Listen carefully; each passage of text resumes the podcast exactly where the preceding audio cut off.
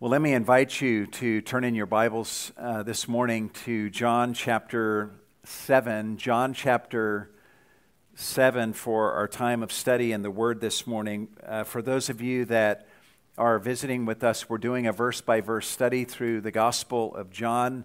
And as we continue uh, in our study of this Gospel, we come this morning to John 7, uh, verse 1. And my goal this morning is to cover verses 1 through 18. And uh, the title of the message is Jesus Presents Himself in the Temple. Jesus presents Himself in the temple. And there's so much in this chapter, and all we're going to do is look at up through verse 18 today, and that'll leave us with more than enough to digest of the greatness of our Lord. Albert Einstein, um, back in his day, was there was a book that had come out uh, on the life of Jesus. It was entitled The Son of Man. And Albert Einstein, uh, the brilliant mathematician and scientist, was asked if he had read the book and what he thought of it, and evidently he had.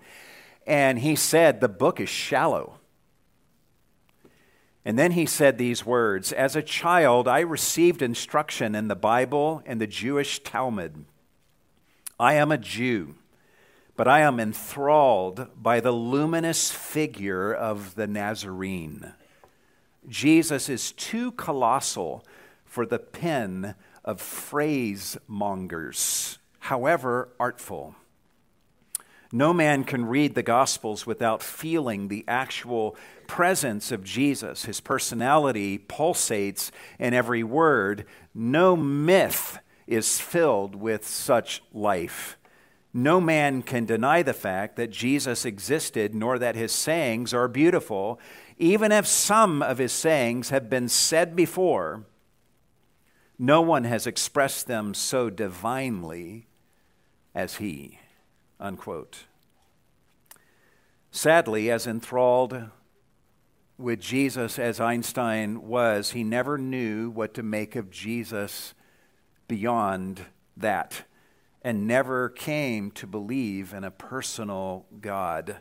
It seems that Jesus was too colossal for even Einstein's brain.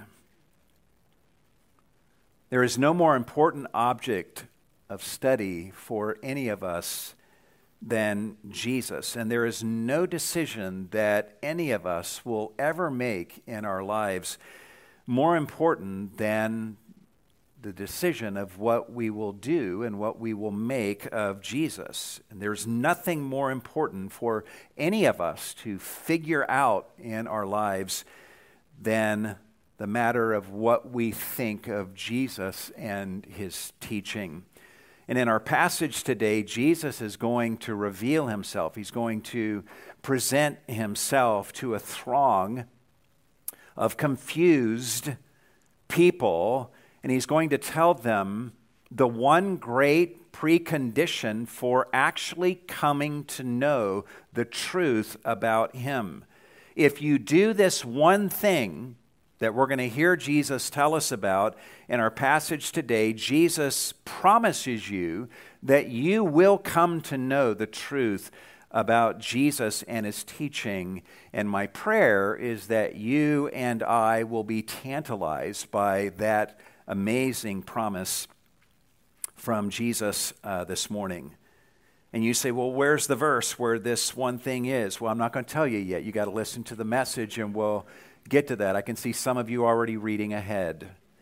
Um, but as we come into chapter 7 this morning, uh, here's some things that we know already at this point of John's gospel. We know that after Jesus healed a lame man at the pool of Bethesda in Jerusalem on the Sabbath, the religious leaders uh, got angry with him and they became resolved to kill him. In fact, if you go back to John chapter 5 and verse 18, you will observe that the last thing in the Gospel of John that is said about the disposition of the Jews in Jerusalem toward Jesus is this It says in John 5:18, "For this reason therefore the Jews were seeking to kill him."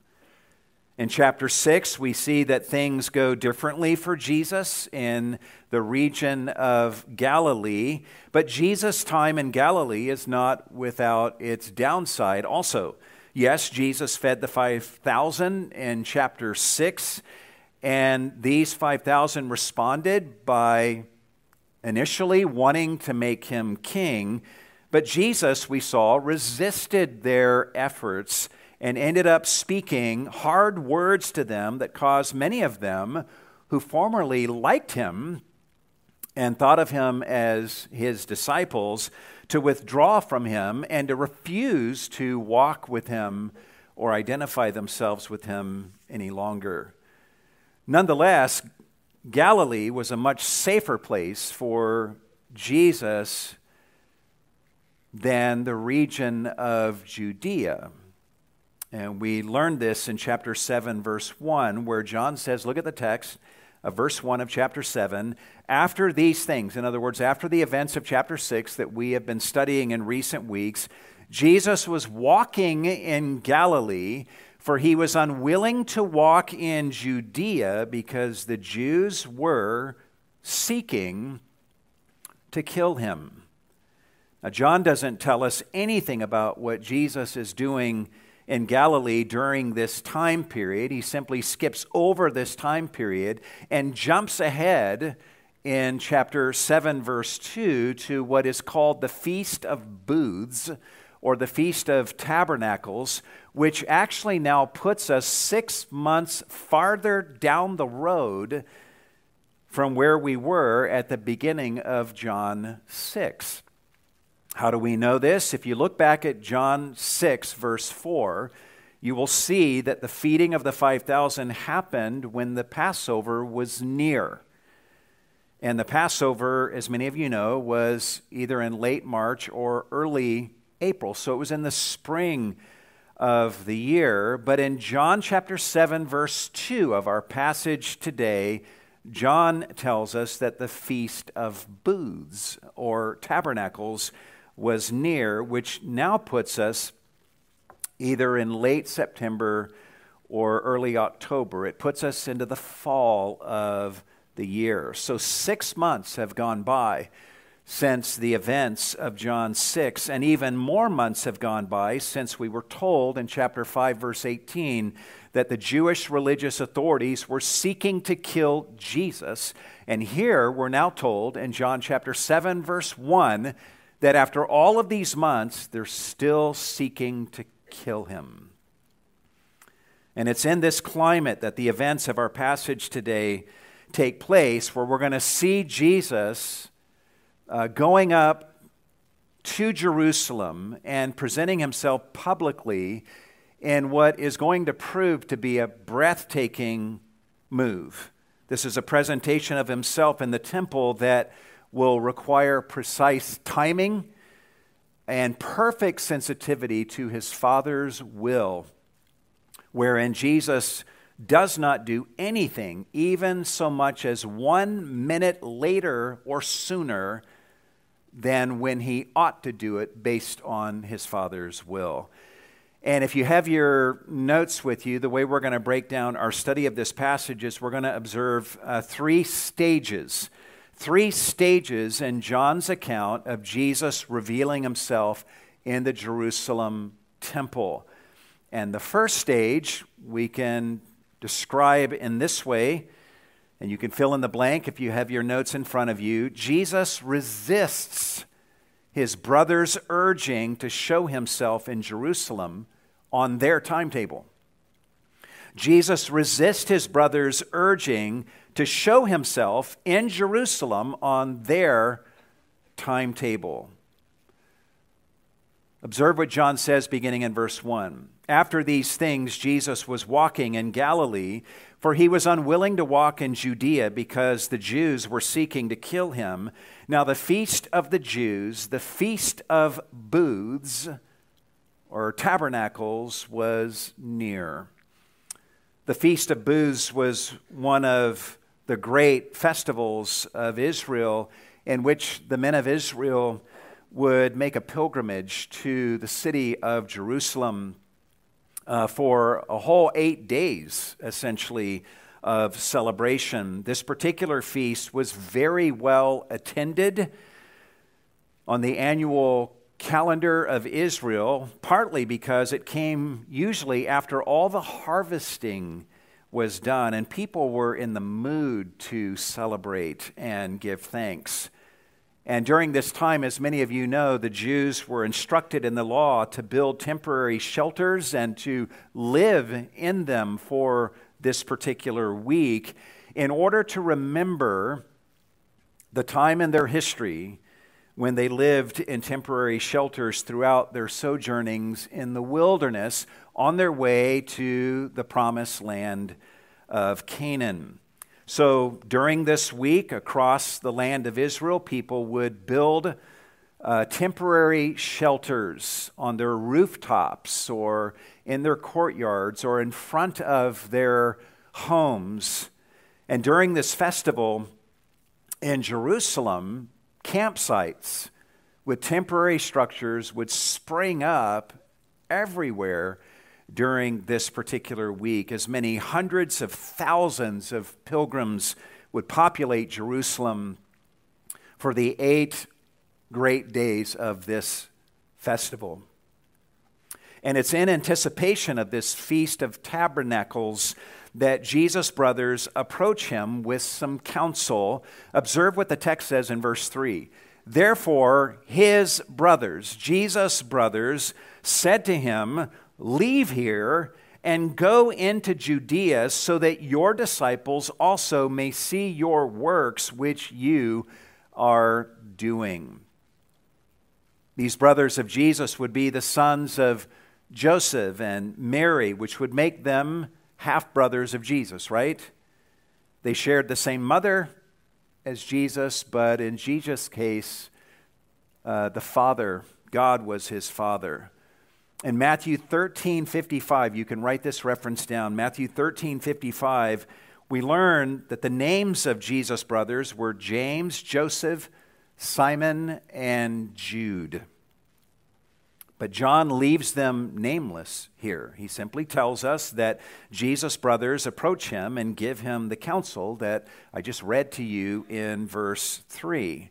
And if we look closely at what Jesus' brothers are saying to him, we can deduce a couple things about Jesus' brothers. Number one, they knew that Jesus had people who considered themselves to be his disciples from all around the land of Israel who would be gathering in Jerusalem for the Feast of Tabernacles. And that they would be anxious to see Jesus at this feast. Secondly, it seems that these brothers have no doubts about the miraculous works that Jesus has been doing as he's been in the region of Galilee. Again, uh, the Apostle John does not tell us what Jesus was doing during this six month period, but you can actually read about what Jesus was doing during this time period in the other Gospels. Uh, one of the things he did is he fed the 4,000 during this time period after his feeding of the 5,000 that we see in John 6. And he's healing and healing the sick and casting out demons as well as teaching. So he's very busy, but he's also doing miracles. And his brothers want him to go to Jerusalem and do some miracles. They have no doubt, it seems, of Jesus' ability to perform miracles.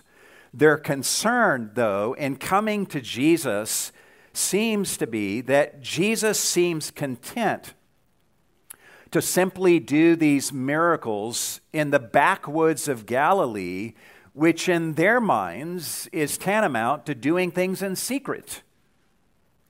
It's like doing miracles in Beaumont when you could be doing them in Los Angeles when the world is assembling there for the Super Bowl.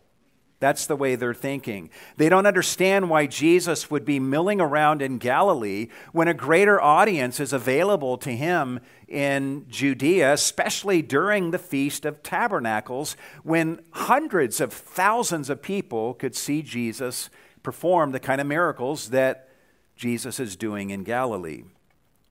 So they say to him in verse 3 Leave here and go into Judea, so that your disciples also may see your works, which you are doing. In the mind of Jesus' brothers, this feast of tabernacles is a perfect opportunity for Jesus to go to Jerusalem and begin to assert his dominance on the world stage when many pilgrims would be gathered and many of them be ready to do his bidding if he would just show himself conclusively to be the Messiah that he is. So Jesus' brothers reason with him in verse 4 by saying, For no one does anything in secret when he himself seeks to be known publicly. If you do these things, show yourself to the world. They're kind of saying, Aren't you the Messiah?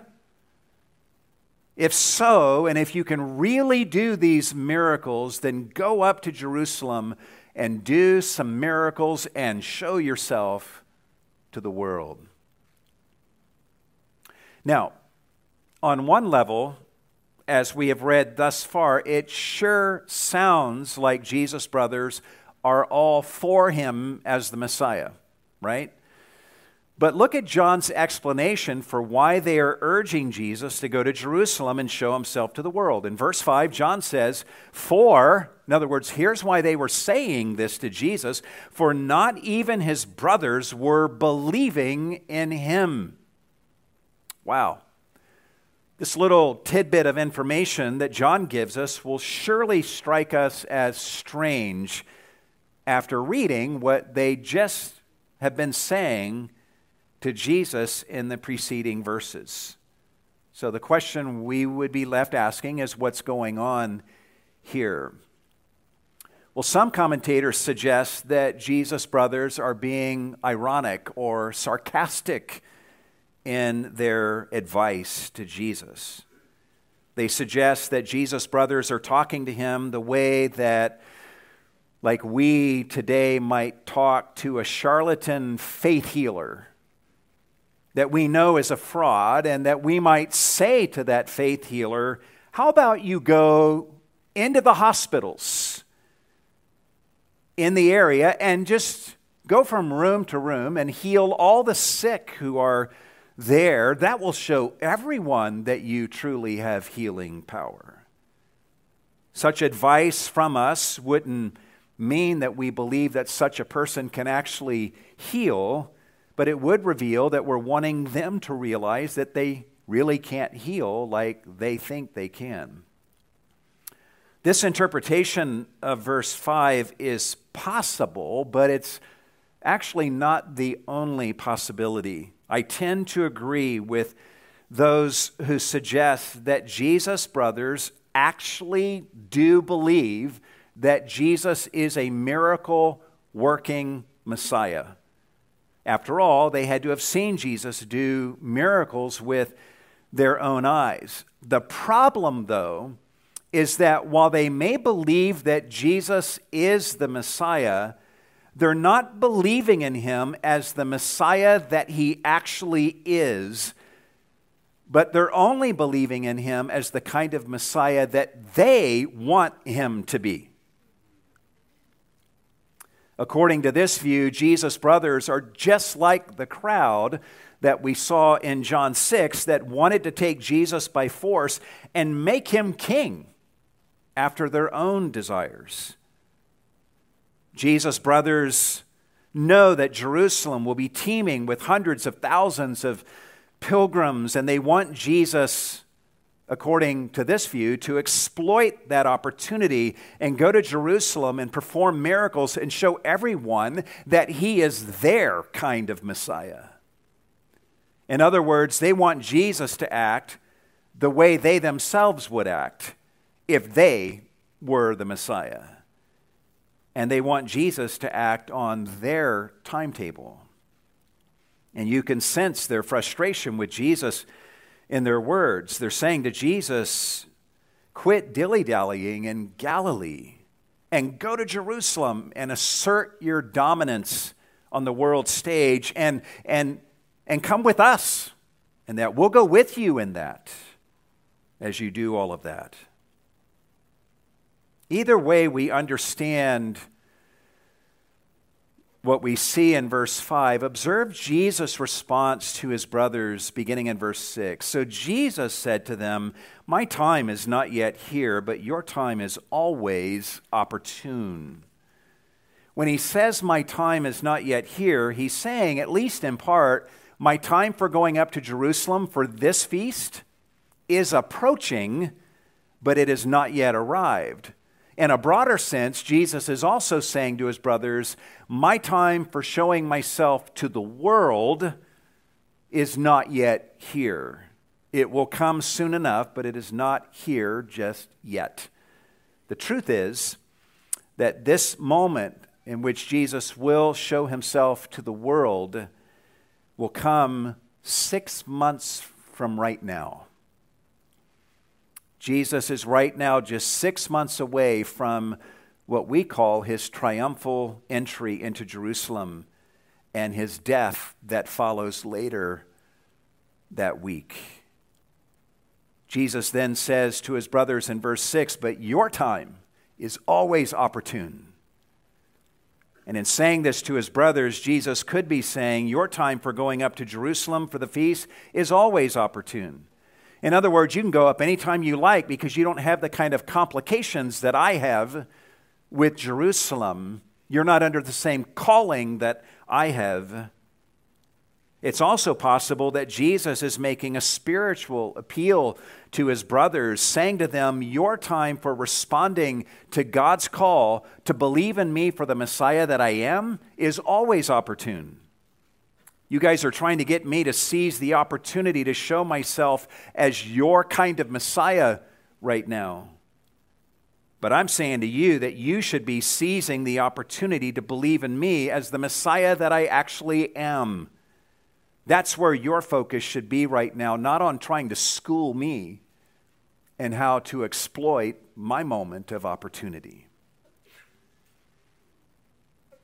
Again, either way, we understand what Jesus says in verse 6. His meaning in verse 7 is absolutely clear. In verse 7, Jesus says, The world cannot hate you, but it hates me because I testify of it that its deeds are evil.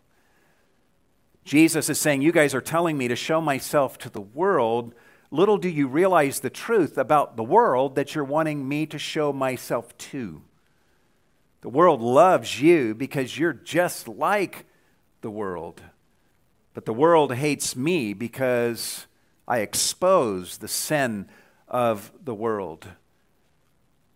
I bear witness to the truth about the world, and I testify honestly that its deeds are evil. That's why the world hates me, and that even includes the world of Jerusalem and Judea. It seems here that Jesus is faulting his brothers for having a worldly conception of him as the Messiah.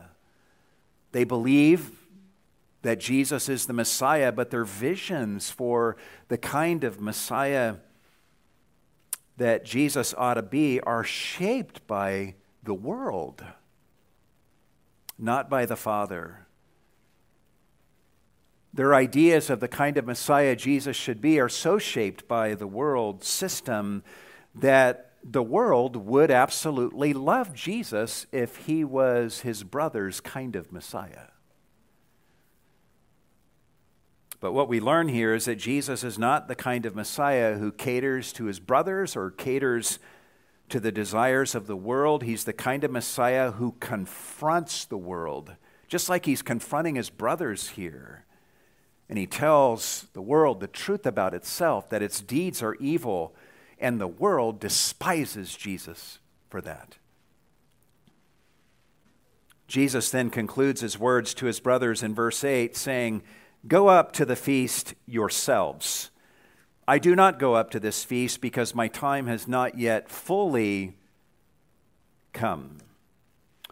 Now, when Jesus says here, I do not go up to this feast, he's not saying, I will never go up to this feast. Instead, he is saying, I am not right now going up to this feast. When he says, because my time has not yet fully come, he's actually implying that his time for going up is very close, but it has not yet fully come. So he's saying, I'm not going up right this minute with you, brothers of mine. And the reason is, is that my time for going up is almost here, but it is not yet fully arrived.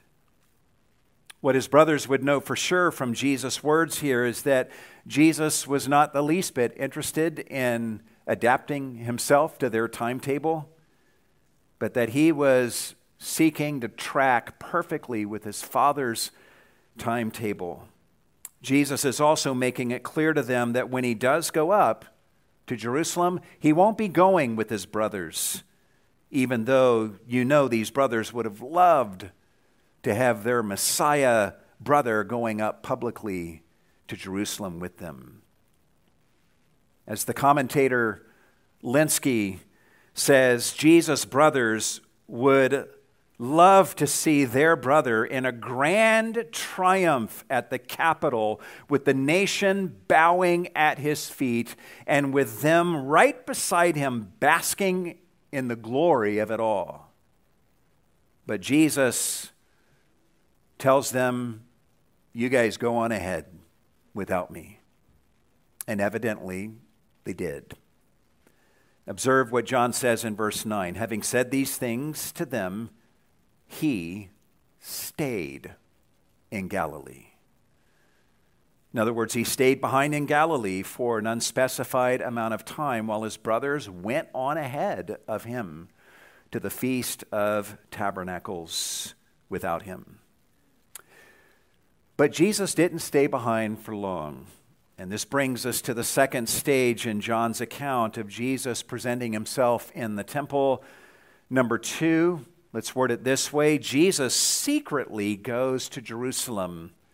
Jesus secretly goes to Jerusalem, yet still garners much attention. Observe what happens in verse 10. But when his brothers had gone up to the feast, then he himself also went up, not publicly, but as if in secret. Now, we don't know how long Jesus stayed behind after his brothers would have departed, but at some point, Jesus decides to travel up toward Jerusalem. And when he did, John says he did so secretly. And once he arrived, he carried himself in such a way that he blended in with the crowd without anyone knowing who he was. We don't know if Jesus traveled by himself or were his disciples with him. All that's clear from John's language is that he was incognito. And no one knew who he was. What's interesting, though, is that even though no one knew that Jesus was now there at the feast, he was still very much at the forefront of everyone's mind. Everyone is talking about him. For starters, observe what happens in verse 11. So the Jews were seeking him at the feast and were saying, Where is he?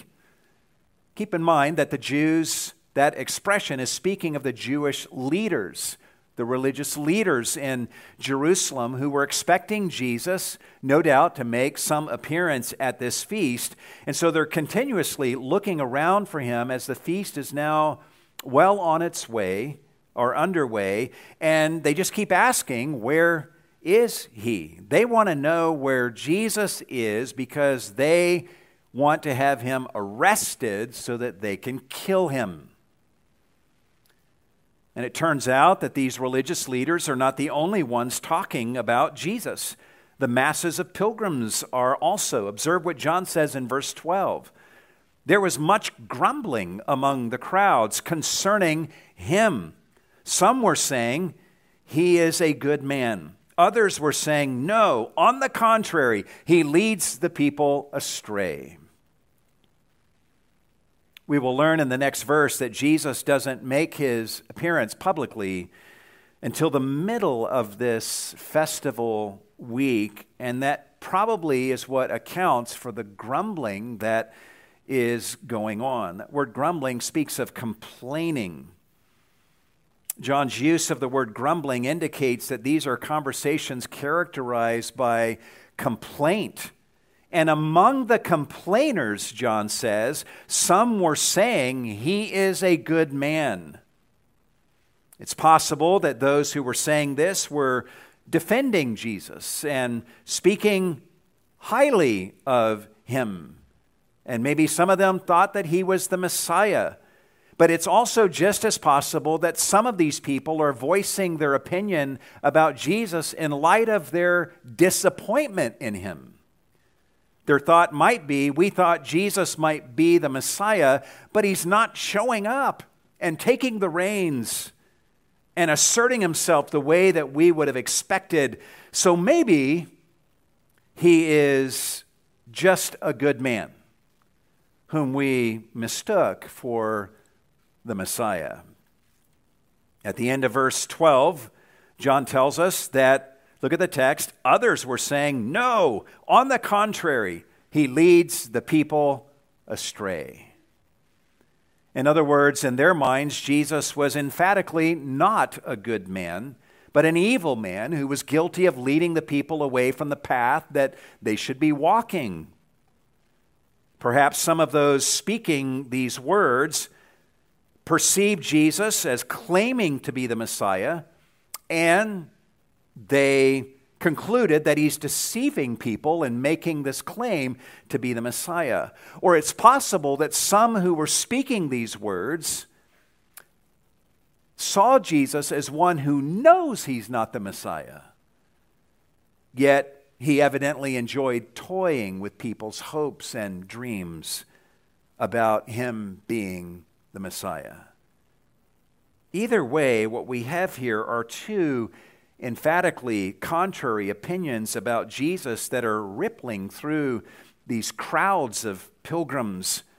Yet, what everyone seems to have in common is that they all wanted to talk about Jesus. And there is a complaining tone to what everyone is saying. Notice John's wording in verse 12. He tells us that there was much grumbling among the crowds, plural. This wasn't just an isolated conversation or two. It seems that wherever Jesus went, as he anonymously walked through the different crowds of pilgrims, he could hear people grumbling and arguing with one another about him. And what adds to the unpleasantness of these grumbling conversations is that they are being held in hushed tones. In John 13, Jesus says, Yet no one was speaking openly of him for fear of the Jews. In other words, for fear of the Jewish authorities, whom they know didn't like Jesus. So anyone who thinks Jesus is a good man is being very careful about saying that too loudly. And even the people who think Jesus is a deceiver are being very careful not to say that too loudly for fear that they might draw undue attention to themselves from the religious leaders. You get the sense here that the Jewish authorities didn't want anyone talking about Jesus at all, and everyone seems to know that. What is evident by this point of the narrative is that the atmosphere is electric with interest in Jesus. The religious authorities are looking for him and asking where he is. Everyone else seems to be talking about him and arguing over who they think he is. And there is an air of grumbling over the fact that, as we're going to see in the coming verse, they're halfway through this week of festivities and Jesus has thus far been a no show. The Apostle John has very skillfully brought us along in his narrative. And, and if you're really imbibing what John is saying, um, then you should be feeling anxious as a reader for Jesus to make his grand appearance onto the scene and resolve this tension and ignorance and confusion about him. And that's exactly what happens next. Which brings us to the third stage of John's account of Jesus presenting himself or revealing himself in the temple. Number three, Jesus enters the temple and teaches, making three great declarations. Jesus enters the temple and teaches, making three great declarations. Observe what happens in verse 14. But when it was now the midst of the feast, Jesus went up into the temple and began to teach. So the week of festivities was already in full swing. Jesus has been incognito, but somewhere towards the middle of this week of the Feast of Tabernacles, Jesus takes his position at center stage. And the way John words it, he went up into the temple and he began to teach. John doesn't tell us what Jesus was teaching. But you can bet that he was talking about matters related to the scriptures, to the law of God, talking about the true God and the human soul, and about himself as the Savior whom people need.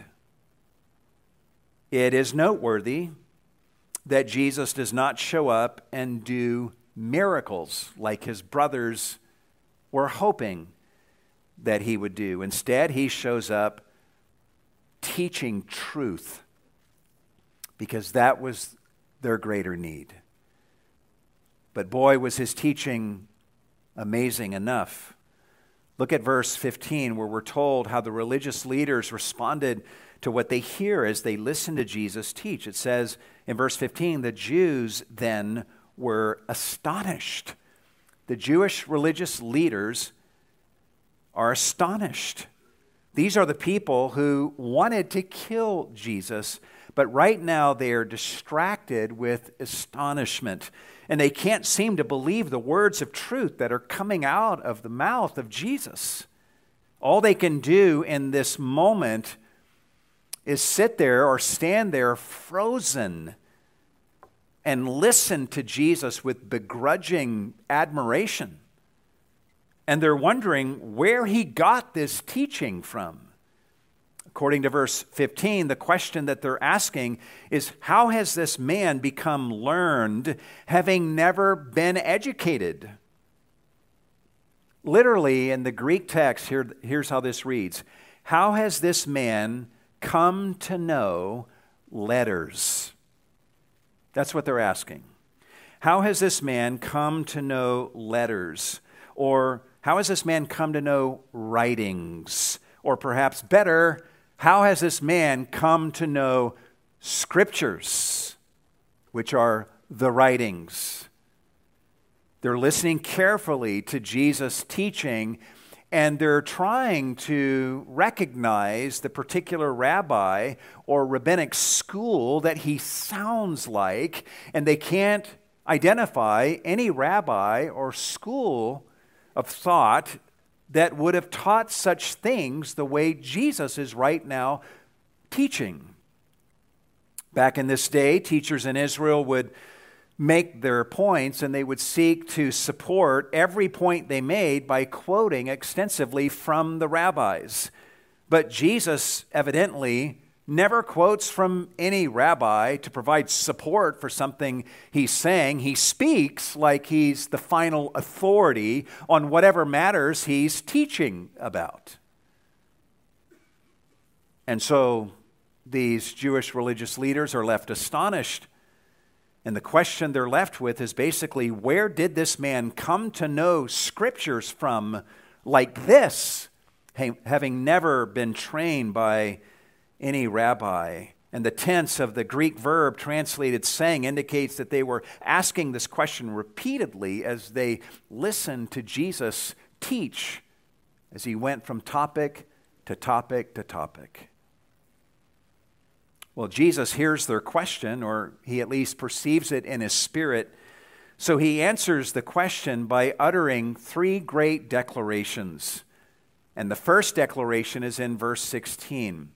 Observe what Jesus does in verse 16. So Jesus answered them and said, My teaching is not mine, but his who sent me. Notice the language Jesus uses.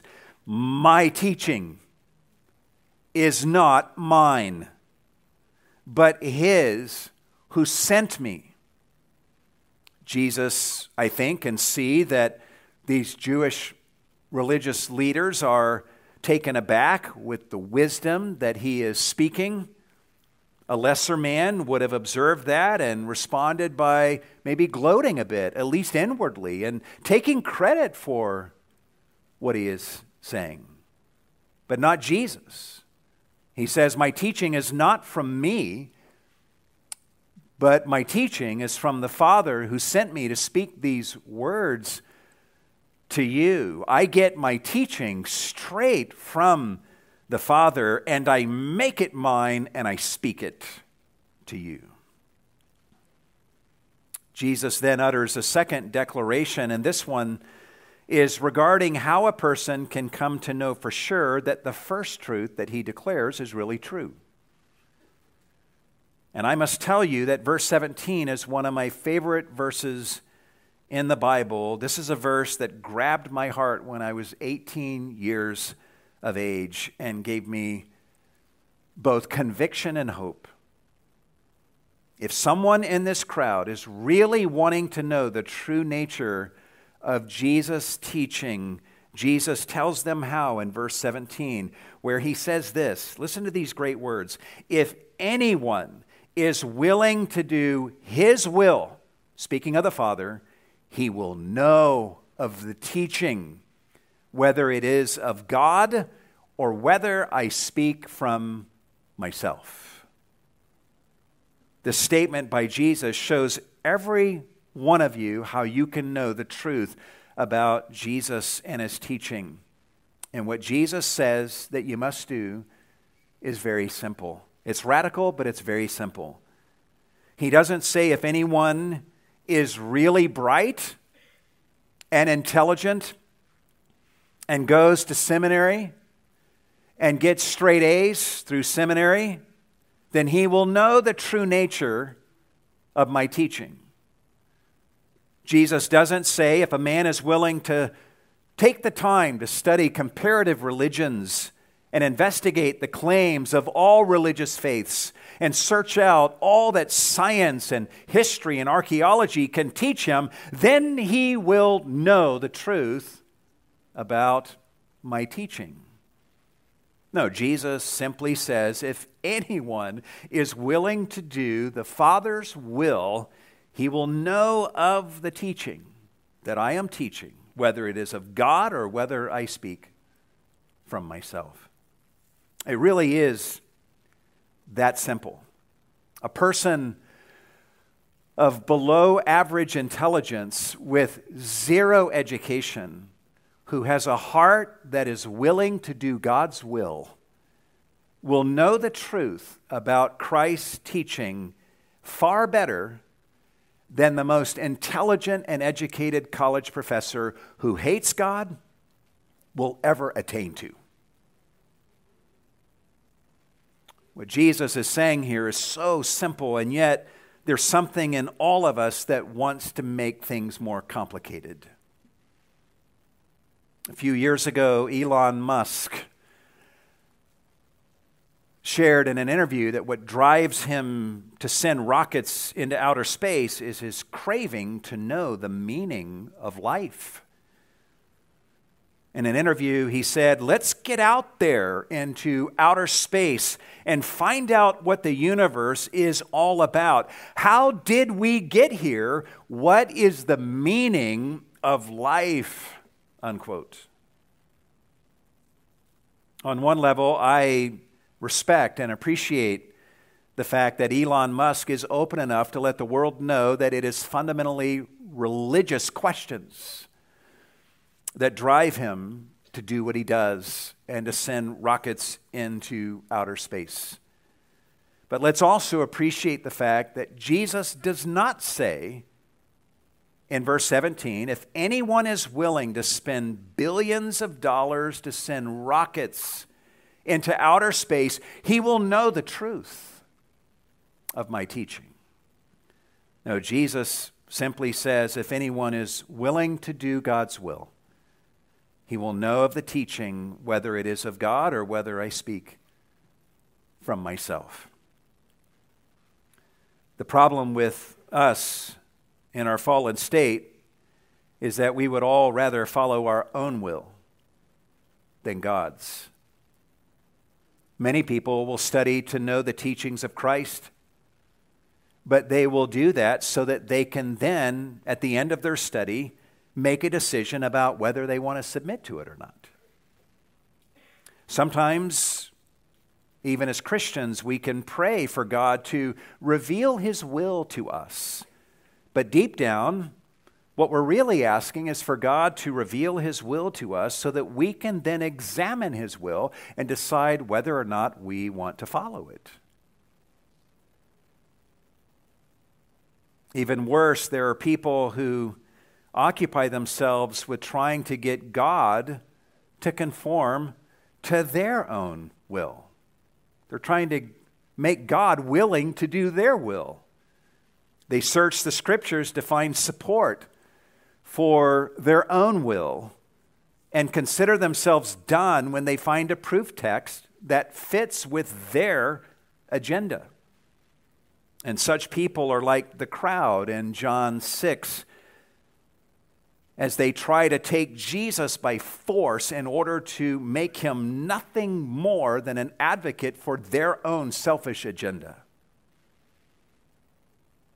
Such people will never know the truth about Christ's teaching because their focus is on their own will and trying to get God to be willing to do their will rather than them being surrendered to His. But Jesus is calling upon every person who wants to know the truth about his teaching to have an attitude wherein they come to God and say, God, I, I don't even know what your will is yet. But whatever your will is, I'm telling you now that I want to do it. I may not even understand the truth about Jesus and his teaching just yet, but whatever, God, you want me to do with Jesus and his teaching, I'm telling you right now, I will do it. And Jesus is saying anyone who has that kind of surrendered heart, ready to do God's will, God will never withhold his truth about Jesus from such a person.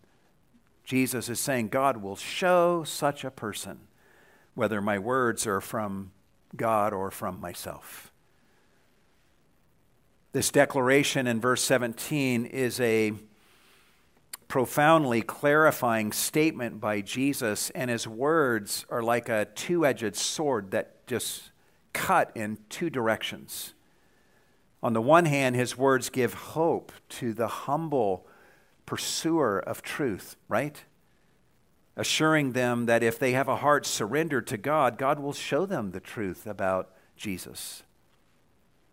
But Jesus' words cut the other way also, teaching us that if a person rejects Jesus or is perpetually in doubt over what to make of Jesus over a prolonged period of time, Jesus is making it clear right here that their problem is not a lack of evidence. Their problem is that their hearts are not really submitted to God's will. Because if their heart was submitted to God, they would know the truth of Jesus' teaching and follow it. I should also say that Jesus' words here are also designed to show every one of us our spiritual poverty. When we hear Jesus say, If any man is willing to do God's will, he will know of the teaching. Um, I don't know that any of us should go, Oh, yeah, got that, check that box, that is totally me. No, we ought all to feel conviction in our hearts for all the ways that we have not been willing to do God's will.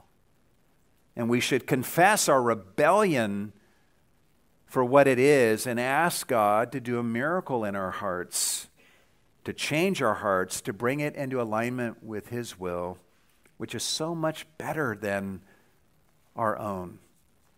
Right? Think of all the trouble you've gotten into following your own will.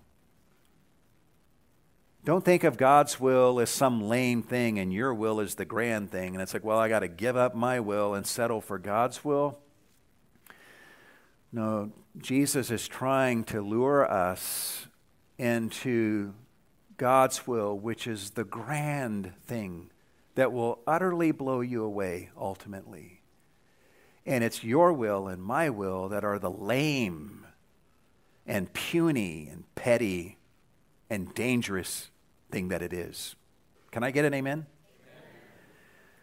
And Jesus is trying to get us swept up into the grandiose will of God to where we're no longer saying, My will be done, but we can truly begin to pray to the Father, Your will be done.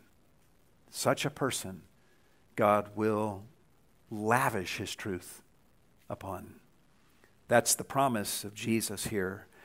After saying what he says in verse 17, Jesus then utters a third declaration regarding how he speaks and what that reveals about him. In verse 18, he says, He who speaks from himself seeks his own glory, but he who is seeking the glory of the one who sent him, and that's me, by the way, Jesus is saying, He is true, and there is no unrighteousness in him. Jesus is saying any person who simply speaks from, their, from out of their own head is a self seeker who is chasing after their own glory. But the person, or, and, and a person who like listens to their own heart and simply speaks what their heart tells them to speak is someone who is self seeking and seeking their own glory. But Jesus is saying that's not me. I speak from the Father, and I am seeking the glory of the Father who sent me. And the fact that I am speaking from the Father and seeking the glory of the Father who sent me tells you two things about me, Jesus is saying. Number one, I am true. In other words, I am the genuine article and truthful in everything I speak. And number two, there is no unrighteousness in me at all. This is an amazing double assertion by Jesus in verse 18. In Romans 3 4, the Bible says, Let God be true and every man a liar. And here Jesus is saying, I am true. And in the Old Testament, the Bible says more than once, there is none righteous, no, not one. But here, Jesus is making the staggering claim that there is no unrighteousness in him at all. No one else has ever spoken this way about themselves. No one else ever could, but Jesus does and he can. And he is either telling the truth about himself or is, he is a despicably arrogant liar. There is no middle ground with Jesus. So keep in mind that in saying what he says here, Jesus isn't just challenging the claims of those who thought of him as a deceiver who leads the people astray. He's even challenging the claims of those in this crowd who thought of him as merely a good man. Jesus is eliminating both of these options. He's neither a deceiver nor merely a good man. He is declaring himself here to be God's Messiah. He's not a deceiver. He's not just a good man. He is the ultimately true one. And he is the ultimately good man. He is the Son of God, worthy of my faith and your faith. Jesus, just as we close, has taken his stand before the massive crowds of people who are confused about him. And I can just uh, feel the rush of people when word begins to spread. Jesus is over here and he's teaching, and, and so many people are gathered and they're listening to him as he makes these statements, making himself known through his teaching at this Feast of Tabernacles, these people are spending their nights in makeshift tabernacles to commemorate their sojournings in the wilderness. And here stands before them the Word of God who is tabernacling among them.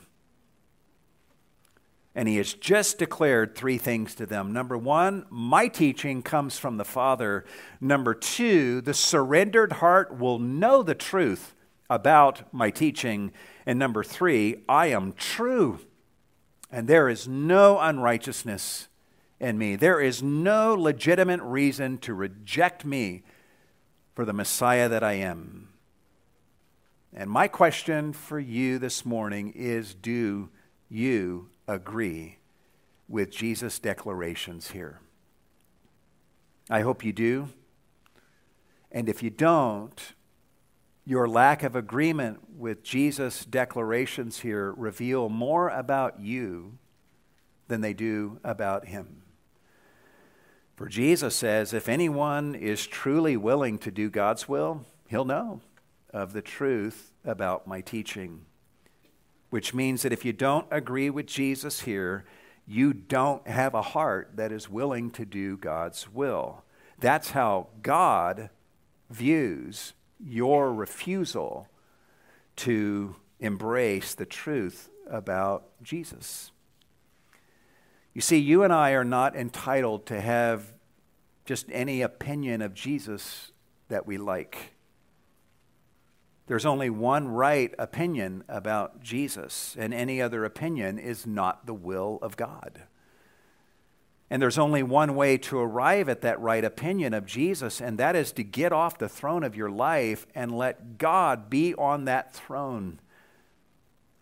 Submit to God and be ready to do His will with regard to Jesus, if you and I do that, Jesus promises you will know the truth about me.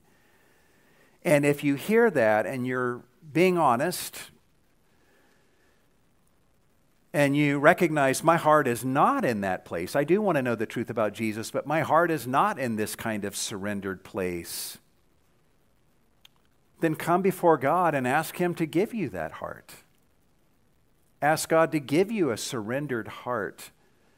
Ask Him to give you a heart that is willing to do His will regarding Jesus so that you can then proceed to know the truth about Jesus as you ought to know it. For Jesus is eager to make Himself known to you.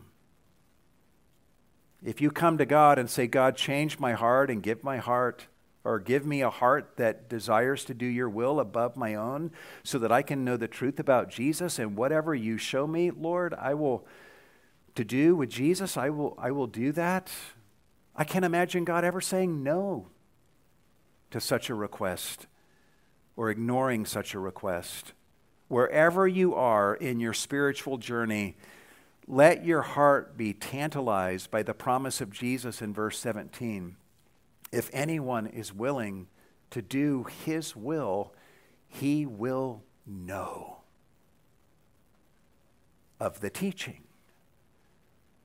And the core essence of the teaching of Christ is that he is the Son of God, come to earth to bring salvation to sinners, and that he died on the cross and he was raised from the dead in order to provide atonement to sinners who repent of their sins and confess their sins and their sinfulness to him and believe in him as their Lord and Savior.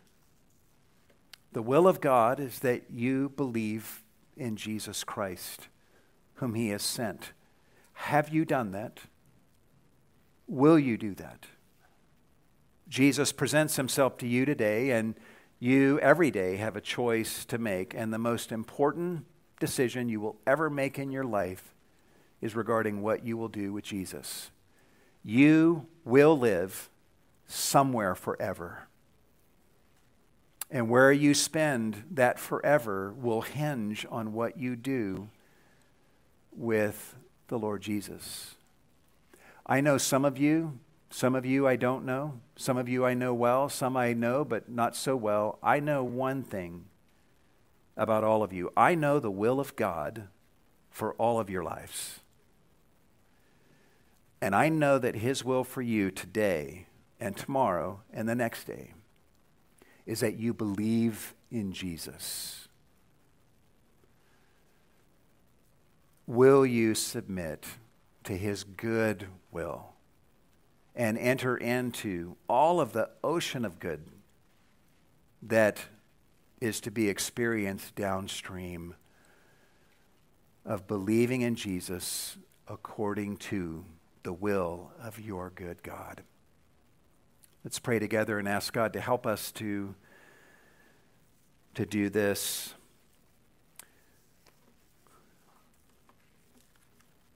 Lord, what a riveting, dynamic moment this is in John's gospel that initially we're caught up in the moment in the temple and on the edge of our seats at what Jesus is doing, and then before we know it, he's talking straight into our own hearts.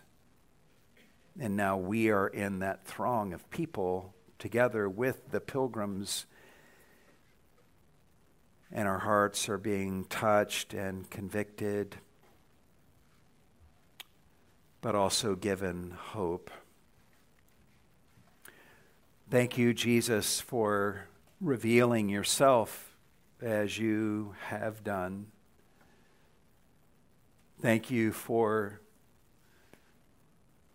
revealing in doing so a heart that is so eager to save.